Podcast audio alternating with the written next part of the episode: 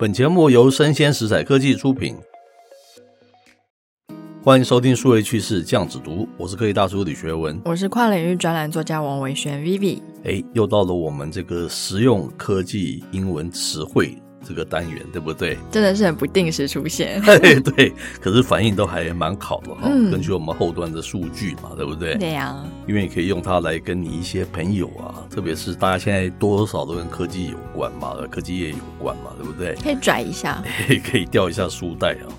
那今天介绍两个词汇，第一个叫做 article talk，第二个叫做 captology。好，我们先介绍这个 article talk 哈。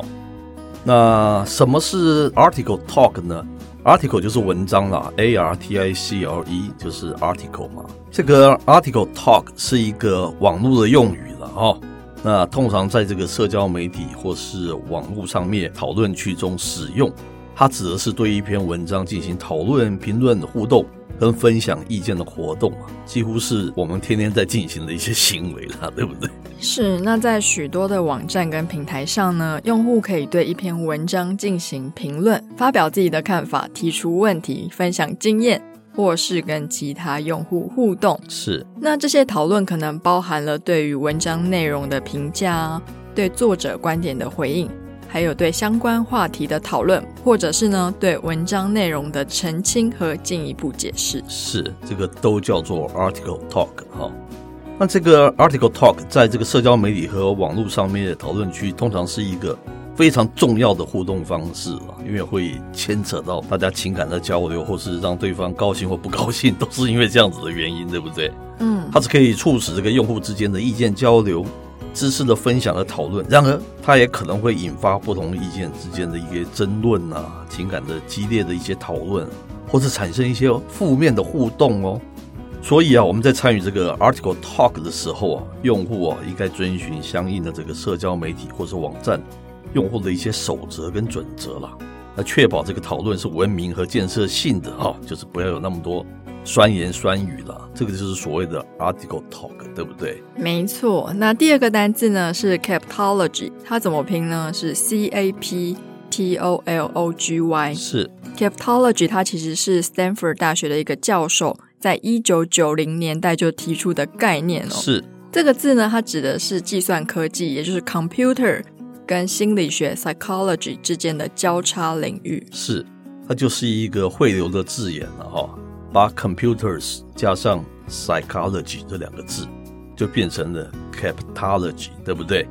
大家可不要小看这个字哈，这个字就是我们今天所产生的所谓的网络成瘾的由来，就是由于这样子的学问呢、啊，是真的是非同小可，对不对？也是非常大的贡献啊，让大家都会更 heavy 的去使用网络，都是因为这一门学问的产生啊。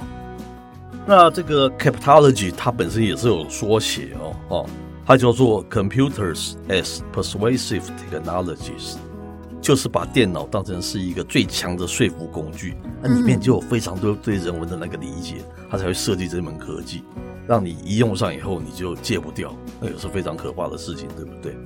那 Capitology 它是一门研究如何使用计算科技来影响和改变人们行为的一个学科，特别关注在这个设计跟开发科技的产品应用和界面的时候。如何运用心理学的原理来引导使用者的行为跟情感哦？是 Captology 它的目标呢，是透过计算科学的设计来改变人们的行为和态度。是，例如像是促使人们采取特定的行动啦，改变习惯，增加使用者参与度跟提升使用的体验等等。是，都是让你网络成瘾非常重要的那个关键嘛，对不对？那 Captology 主要运用这个心理学的一个知识。所以它的背景还是非常人文的了哈，像是行为心理学、社会心理学、认知心理学，来了解人们的行为模式、动机和反应哦，并设计相应的这个科技界面和机制来引导使用者的行为。是，那 Captology 它在现代科技产品和应用中其实有广泛的应用哦，像是社交媒体平台、行动应用、电子商务网站、是健康或健身应用、教育软体等等。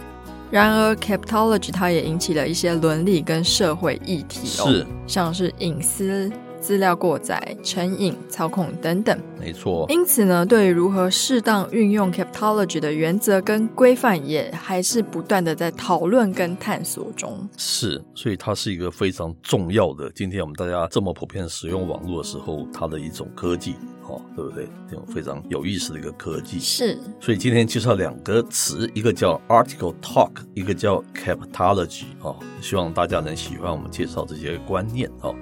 那以上内容播到这边告一段落，我是科技大叔李学文，我是跨领域专栏作家王伟轩 Vivi，我们下回见喽，拜拜。